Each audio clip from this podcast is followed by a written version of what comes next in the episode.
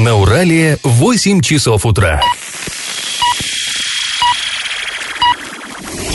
В эфире немного аналитическая, немного юмористическая и слегка музыкальная передача «Заварники» на радио «Шансон Орск». Для лиц старше 12 лет.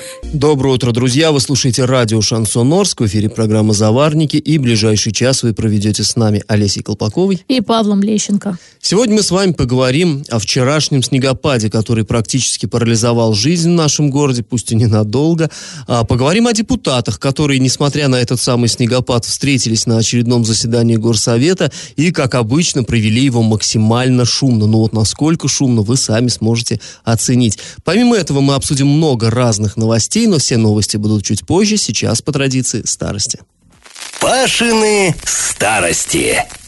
В течение 80-летий, 80 лет, то бишь в Орске действовал авиаклуб или аэроклуб, аэроспорт-клуб, по-разному его называли, «Стрижи». Ну, я думаю, что это название все арчане знают, безусловно. Легендарная, на самом деле, организация. Выпускниками э, «Стрижей» стали многие тысячи местных мальчишек, которые становились и профессиональными военными, и э, становились, ну, какими-то гражданскими специалистами. Ну, вот, в небо влюбиться успели. Э, ну, на самом деле, очень здоровская хорошая, по-моему, конечно, организация. А, но сейчас она, к сожалению, времена переживает очень непростые. Ну, сейчас, да, вот э, года, наверное, три назад сюда приезжали даже, по-моему, московские, да, студенты здесь проходить практику. Ленинградские, как, ну, или Ленинградские, да. да. Прям вот тогда даже гордость брала, что в Орск все-таки еще приезжают. Вот, по-моему, последние вот года два, да, там ситуация действительно ну, грустная. Ну, да, ситуация грустная, и как таковых-то их уже и нет. Но вот мы предлагаем вспомнить, с чего начиналась история славного клуба. В этом этом нам поможет письмо 1936 года, под самый Новый год, 37-й, его написал э, председатель горосполкома Иван Бандовский и подписал секретарь горкома партии Александр Цвелиховский, то есть вот и исполнительная власть, и политическая. Э, то есть отправили они в Оренбург в ОСО Авиахим, э, вот это вот, нравится мне это очень слово, ОСО Авиахим, короче, ДОСАВ. Проще говоря, потом вот он был переформирован в ДОСАВ, всем нам хорошо известный. Так вот, какому-то Воробьеву там даже имя не называется, отправили письмо. Вот что там писали. 22 декабря сего года состоялось первое организационное собрание учредителей о создании аэроклуба в Орске. Уже подписалось и вступило в юридические члены 20 учредителей. А собрано 100 тысяч рублей. Конец цитаты. Ну, здесь э, что такое? В чем, в чем дело, собственно? Это ТОСО Авиахим, ну, вы знаете, да, это общество там содействие, как ДОСАВ, э, содействие армии, авиации и флоту, а ОСО Авиахим там же сложнее, там э, и авиации, химической а, обороне и вот это вот все прочее. Короче, это была добровольная организация, которая с населения собирала денежку, платежи, а, люди платили деньги для, а, для того, чтобы, ну, как бы, спонсировали, так сказать, развитие нашей оборонки, так скажем, а, подготовку кадров для армии и все вот это вот прочее. Но понятно, что люди э, в 36-м, ну, 30-е годы, сами понимаете, жили-то не богато, ну, какую-то копеечку они, конечно, давали вот этой организации, но это же мало. Воздухоплавание, сами понимаете, это такая затратная штука. И, конечно, наши работяги, которые сами жили жили в бараках, ну, много мы с вами обсуждали в этой рубрике, да, уровень жизни э, рабочих, а вот в частности у нас здесь в Орске, да и везде, в общем-то, было так, э, мягко говоря, небогато люди жили, ну, чтобы они там насобирали на авиацию, и поэтому были так называемые юридические члены.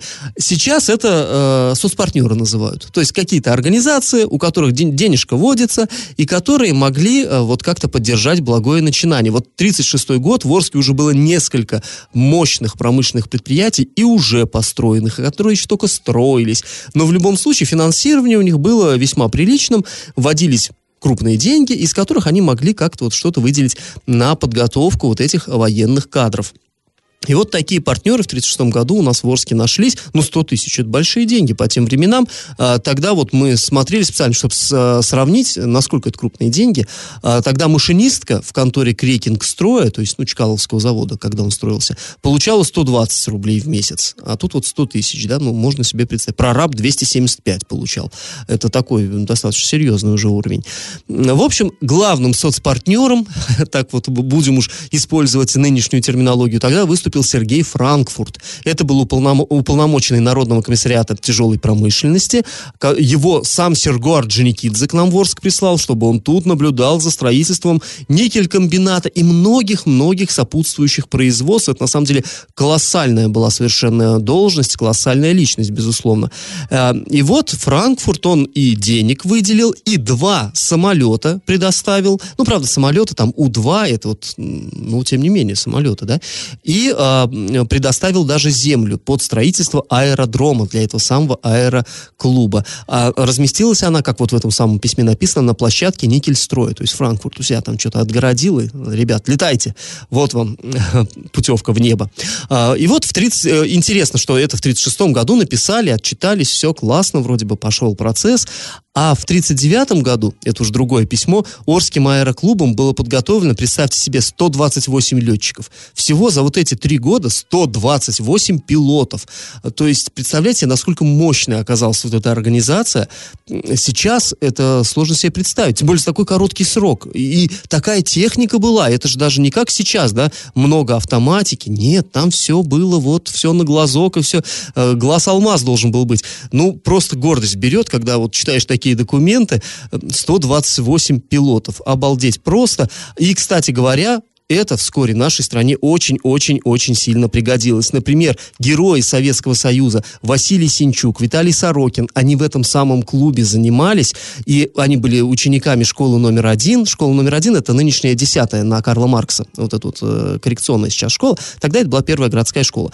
И Синчук, и Сорокин были вот учениками, и мальчишками ездили, занимались, летали, и потом внесли колоссальный вклад в победу в общую. Рабочие, простые рабочие, Иван Дьяченко, тоже герой Советского Союза, летчик, он был чернорабочим на Орском никелькомбинате. Не было ни образования у мужика, ничего, было желание летать, был, ну, наверное, талант, способности. И вот, пожалуйста, тоже еще один наш герой, которым мы, безусловно, гордимся. Ну, вот такая история. Ну, а теперь давайте наш традиционный конкурс. В 1936 году аэроклуб разместился на Никельстрое, но в 1954 году он перебрался в другой район города, где и получил имя Стрижи, а, где просуществовал более полувека. И вот скажите, в каком районе он оказался? Вариант номер один – рабочий, вариант номер два – казачий и вариант номер три – степной. Ответы присылайте нам на номер 8 903 390 40 40. Ну а после небольшой паузы мы вернемся в эту студию и перейдем от старости к новостям. Галопом по Азиям Европам! В 19 муниципальных образованиях Оренбургской области прокуратура выявила нарушения в организации бесплатного питания младших школьников. А, обучающихся во вторую смену вместо обеда кормили завтраками. Вот так сообщили а, в прокуратуре. Нарушения выявили в Оренбурге, Новотроицке, Бузулуке, Абдулино, Бугуруслане и других территориях. Кстати, по-моему, Орска в этом списке нет. Ну, к счастью, да. А, в Ленинском районном суде Оренбурга прошло очередное заседание по делу бывшего министра образования Оренбургской области области Вячеслава Лабузова. Адвокат заявил, что дело необходимо вернуть в прокуратуру из-за ряда выявленных нарушений, но суд признал его доводы несостоятельными и отклонил э, это прошение. Напомним, что бывший министр обвиняется в превышении должностных полномочий, получении взятки в особо крупном и крупном размерах, легализации имущества, полученного преступным путем, в особо крупном размере. Ну и там колоссальное количество томов уголовного дела, и рассматриваться оно, очевидно, будет еще очень-очень долго. Да, и там только со стороны обвинения 130 свидетелей заявлено. А в Орске четыре семьи отказываются переезжать из аварийного дома номер 4, 14 по Гайскому шоссе. А, но поскольку здание грозит обрушиться в любой момент, принудительно выселять людей муниципалитет будет э, через суд. На сегодняшний день, по данным администрации, одна семья а, из 12 временно переселилась в гостиницу, еще семь самостоятельно выбрали место для проживания. Ну а вот четыре собственника пока отказываются покидать свои квартиры э, в разрушающемся здании. После небольшой паузы, друзья, мы с вами вернемся в эту студию и расскажем, как вчера прошло заседание Орского городского совета. Депутаты утвердили список членов городской избирательной комиссии, причем оказалось, что утверждать, не утверждать у них и выбора-то особо не было. Я в теме. Вчера депутаты Орского совета встретились на очередное заседание, и э, одним из э, основных вопросов повестки дня было утверждение списка членов городской избирательной комиссии. Горосбирком, он у нас, э, ну, составляется, его вот, со, его, этот список составляется на 5 лет. Предыдущий состав горс, э, Горосбиркома отработал 5 лет, все, он расформирован, теперь новый список, 10 человек, там, в общем, 5 человек, э, они направляются партиями, то есть там один представитель от «Единой России», э, «Справедливой России», КПРФ, ЛДПР и от «Новых людей». Вот пять человек. Ну, партия «Новые люди», я имею в виду. А, и еще пять человек э, – это список от обл. избиркома. Как они там у себя в обл. избиркоме этих людей отбирают, там сложная история, ну, мы даже и не будем вникать, не суть. В общем, в итоге вот э, обл. избирком сформировал список из 10 человек, и он нашим городским депутатам его прислал, говорит, вот, пожалуйста, давайте утверждайте, да, и следующие пять лет выборами будут заниматься именно эти люди в городе Орске. А, ну и депутаты еще до начала заседания стали потихонечку, так там кулуарно в коридорах кучковаться, обсуждать, а, ну вот, допустим, список есть. А как? Мы не будем голосовать за каждого человека, за каждого из этих десяти. Что Иван Иванович Иванов проходит, не проходит, за, против и прочее. А кто альтернатива Ивану Ивановичу Иванову? Есть у нас Петр Петрович Петров? Тоже нет, ничего. Просто дали список, и его надо принять. Все. И вот стали, когда это обсуждать, мы там с одним из депутатов, уже очень опытных депутатов, мы с ним стали про это говорить, я, я его спрашиваю, а как? Ну, а вот сейчас, допустим, депутаты возьмут и проголосуют против. И что, у нас э, город без избиркома останется, что ли? Он говорит, а не могут проголосовать против. Здрасте, как? Ну вот так, если они сейчас э, проголосуют против, по какому, ну, мы понимаем, что это практически невозможно, но вдруг теоретически проголосуют против, то прокурор внесет протест, скажет, а почему, на каком основании вы проголосовали против? Я говорю, то есть это формальность? Ну, то есть, да, это, в общем, формальность. Ну, надо просто проголосовать, утвердить, да и вся недолга. И этот депутат опытный сказал, да у нас такое бывает, у нас такое, ну, время от времени. Должен, а что, бывает по-другому?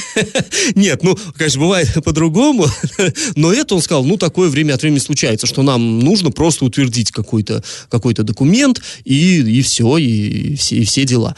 Вот, но не всех, не всех депутатов вот это устроит. Я их понимаю с чего бы их устроил, когда им говорят, значит, вот этот документ подпиши, ты говоришь, а можно не подписывать? И все говорят, нет, нельзя. Ну вот меня тоже такие ситуации несколько смущают. Я бы тоже сто раз э, переспросил, а с какой стати я должен? А почему? Ну, понятно, да, такая довольно э, нелепая история. И вот, э, собственно, как проходило обсуждение. Сейчас не очень хорошая запись, потому что в, в людном зале мы вчера записывали это, но можно, в общем-то, представ... какое-то представление, чтобы сложилось у вас.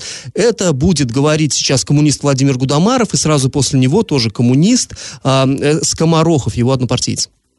Вопрос такой. Мы сейчас избираем избирательную комиссию города Орска, но одного человека не пригласили, потому что у кого-то вопросы есть к ним. Что тогда мы рассматриваем, если мы ничего не решаем, то, то есть и не можем повлиять, получается? Для меня, конечно, странно, это очень странно. Пожалуйста, еще извините меня, но я все равно не совсем понимаю, а как этот список формировался в принципе, если он спущен, получается, свыше, а наши функции в чем? Ну, вот э, очень короткий. Мы специально не стали вас мучить и включать длинную запись, потому что, повторюсь, качество не очень. Но вот понятно, и Гудамаров, и Скоморохов, в общем-то, задают один и тот же, совершенно, на мой взгляд, логичный вопрос. Если от нас ничего не зависит, зачем мы должны принимать какие-то решения? Ну, вот действительно, да, если ты приходишь, условно, в кафе и говоришь, э, вернее, тебе официант говорит, э, что будете, чай или кофе? Ты говоришь, кофе. Он говорит, а кофе нет. А что есть? А есть чай. Так что будете, чай или кофе? Ну, глупо, да? Сама ситуация такая нелепая какая-то. Ну, так вы просто, ну, вот есть у вас список. Если не из кого выбирать, если нет варианта утверждать, не утверждать, ну, утвердите его как-нибудь там сами. Зачем депутатов? А, все-таки, ну, зачем эти выборы без выборов? Мне тоже совершенно это непонятно. И вчера это такое э, очень громкое э, возмущение депутатского корпуса. Не всего, конечно, далеко не всего, но этот э, вопрос довольно горячо вчера обсуждался и э, шумно.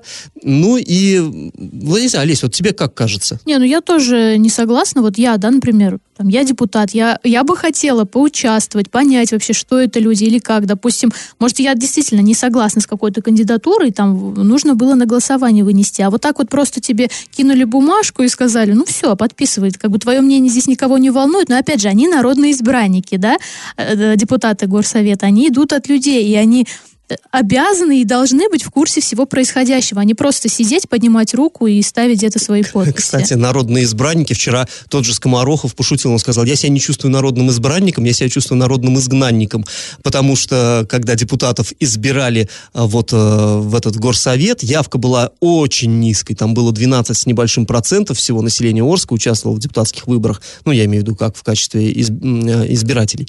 А, так вот, и он говорит, вот вы видите, какое у нас отношение к выборам, выборам, люди не доверяют, э, и так не ходят на выборы. А тут еще мы какими-то сомнительными там путями назначаем людей в, в горосбирком. Ну мы что, способствуем, что ли? Э, при этом, кстати, ему отвечали, что ну а что вы хотите? Вот вы коммунисты, например, и вы сейчас будете опротестовывать, что не хотим там видеть Иванова в списке, а хотим кого-то другого, Петрова. А единороссы скажут, а мы Петрова не хотим. И, мол, мы тогда зайдем в тупик.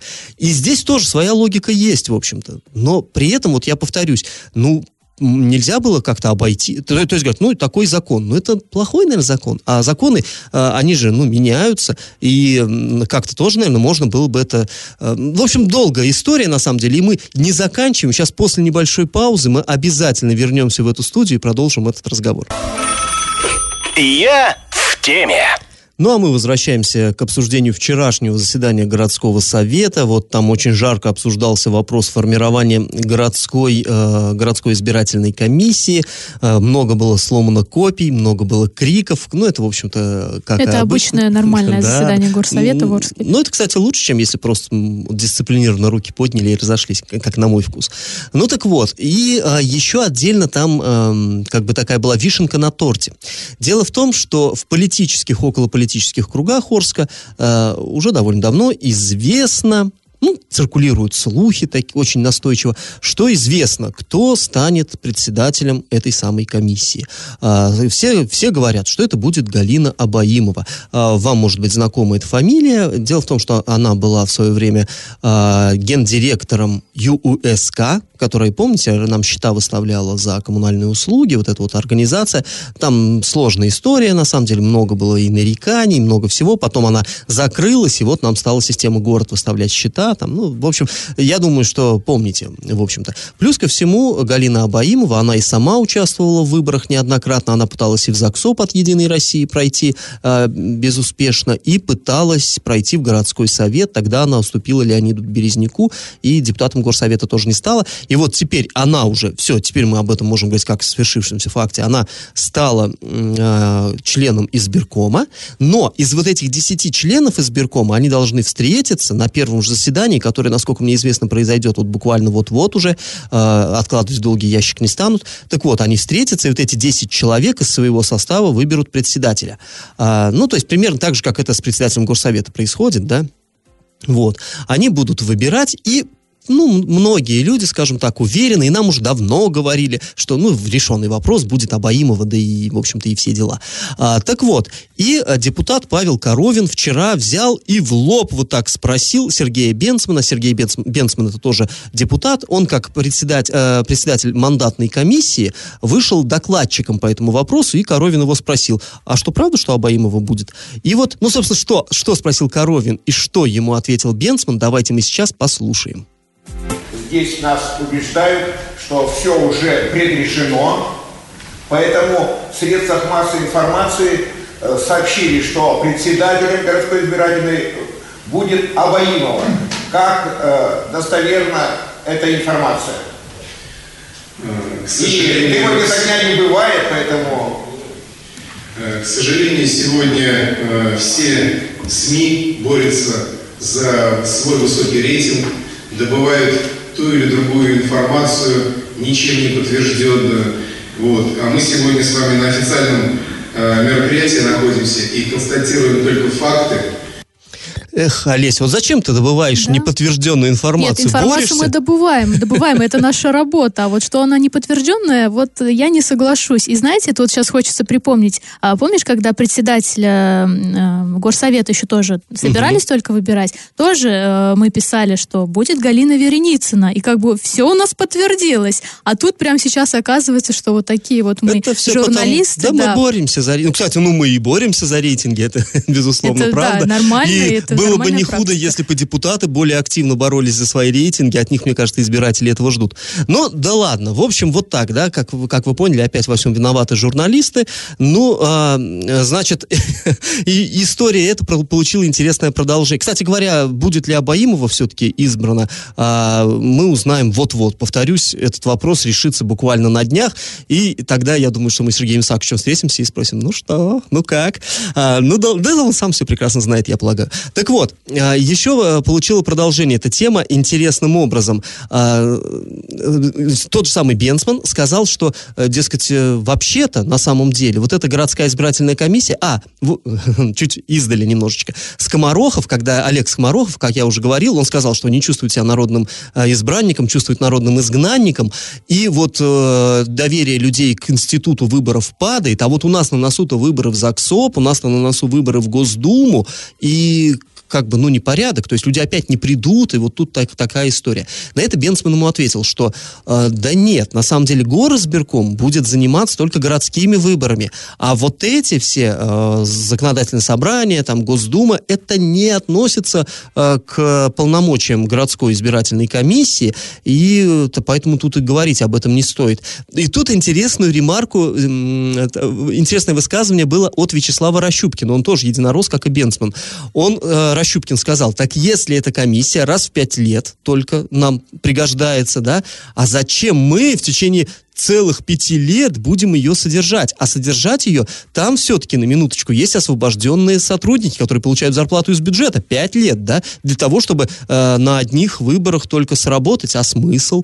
Э, ну, тоже есть логика своя в этом. Э, притом мы зашли на сайт городской избирательной комиссии, и оказалось, что там целых три таких сотрудника. Собственно, вот освобожденный вот этот председатель, вот 10 членов, да, 9 они на общественных началах, они ничего не получают за свой труд, а вот один э, председатель, он получает зарплату. Помимо него еще есть специалист, горосберкома и бухгалтер горосберкома. То есть три штатных единицы, три человека каждый месяц э, расписываются ведомости, получают на карточку какой-то платеж от городского бюджета, при том, что их действительно будут использовать. Ну, на самом деле, тут немножко Рощупин, Рощупкин слукавил. А, не раз в пять лет, а там э, город, э, это выборы Совета депутатов и выборы главы. То есть как бы два раза все-таки.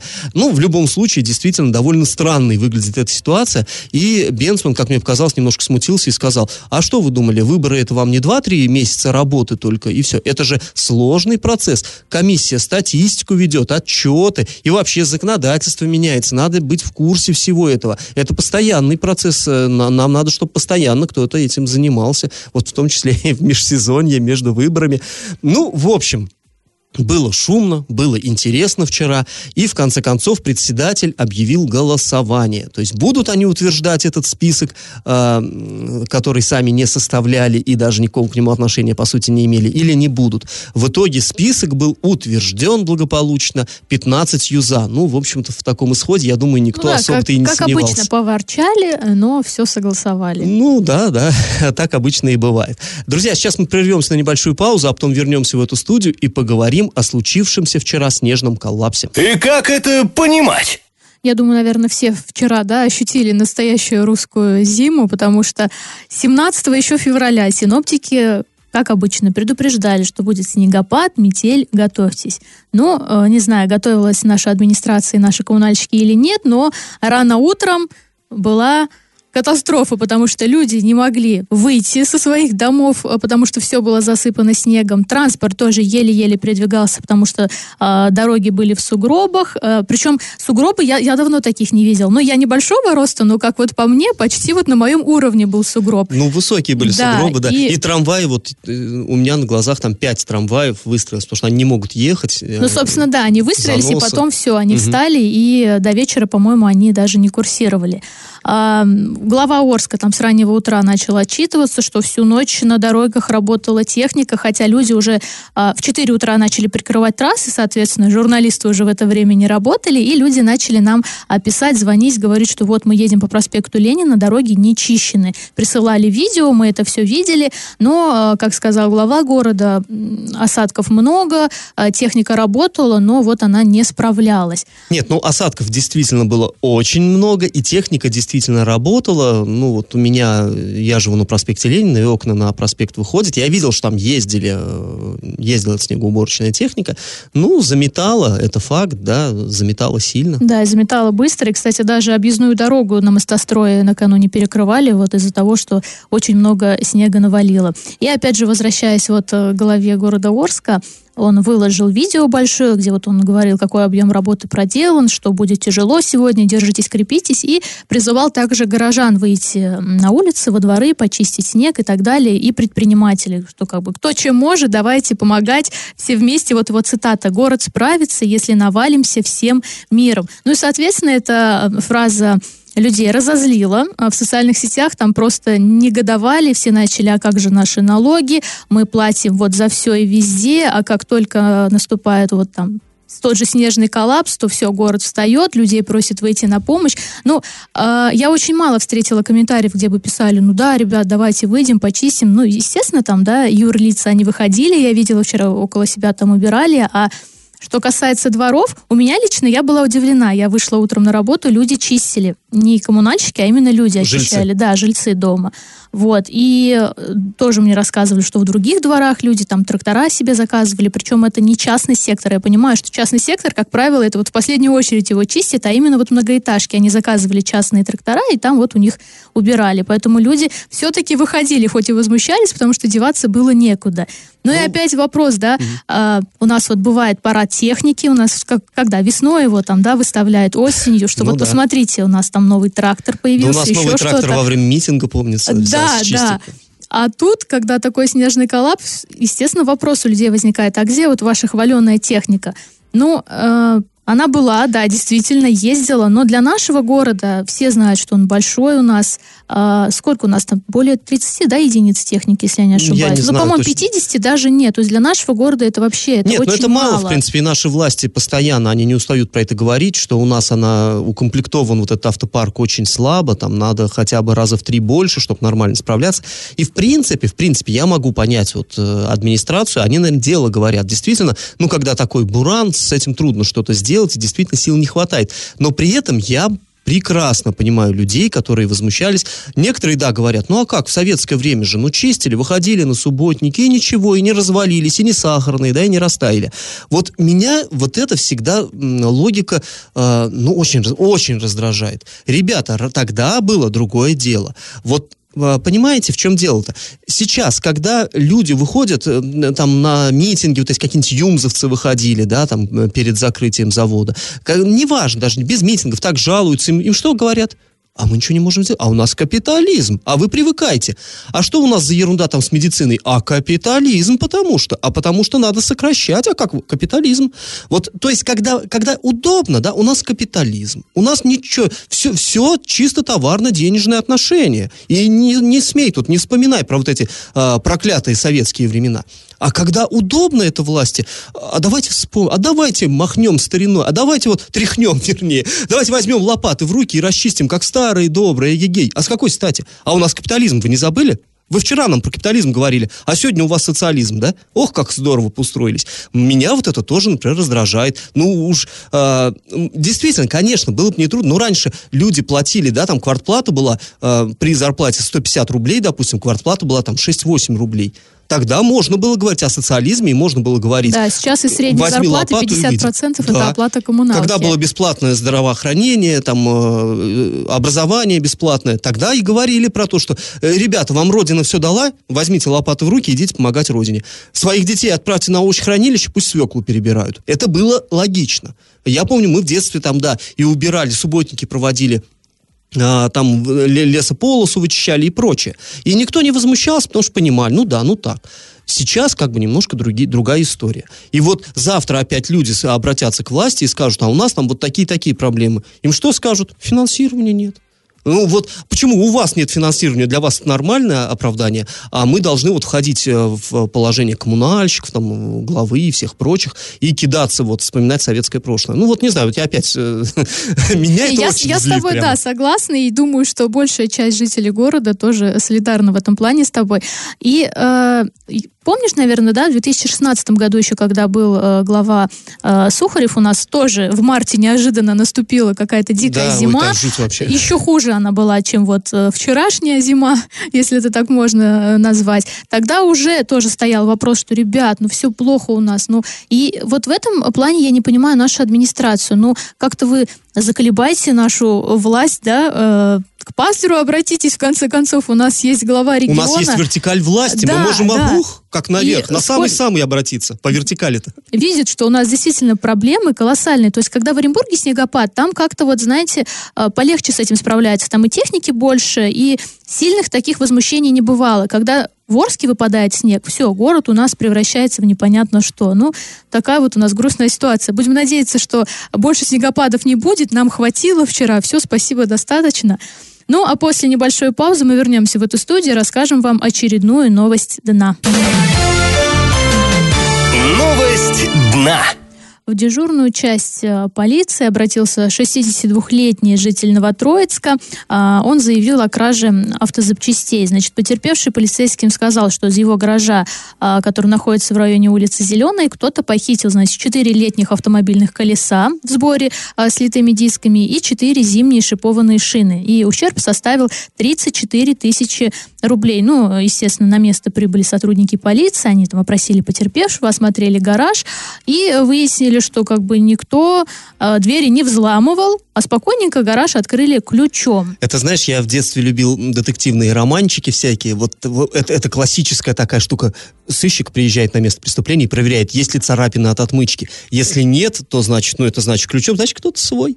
Ну и вот, да, здесь действительно оказался кто-то свой. А, полицейские установили, что а, к преступлению причастен а, неоднократно судимый безработный сын потерпевшего. Вот так вот, значит, его задержали, доставили в полицию, ну и он, соответственно, признался в содеянном, сказал, что а, похитил, а, похищенные колеса он сдал в комиссионный магазин, и а, на полученные деньги он потратил на алкогольную продукцию. Вот так вот. Потратил на алкогольную продукцию, пропил, проще говоря. Пропил, да. Ну, это вот, как сообщает нам полиция. Ну, соответственно, возбудили уголовное дело по статье кража, и санкция статьи включает наказание в виде лишения свободы на срок до пяти лет. И, как мы уже сказали, он еще и ранее был неоднократно судим. Ну вот да, такие зна- вот зна- значит, отношения уже- между отцом и сыном получились. Значит, уже вряд ли получится, конечно, избежать э, вот именно э, мест лишения свободы. Тут в любом случае Вот такие вот дела. Сейчас мы снова уйдем на, на небольшую паузу, а потом вернемся в эфир, чтобы подвести итоги нашего исторического конкурса. Раздача лещей. Ну что, давайте итоги конкурса нашего подводить. В начале программы Олеся у вас спрашивала, где же разместился аэроклуб, когда он переехал с Никеля в 1954 году.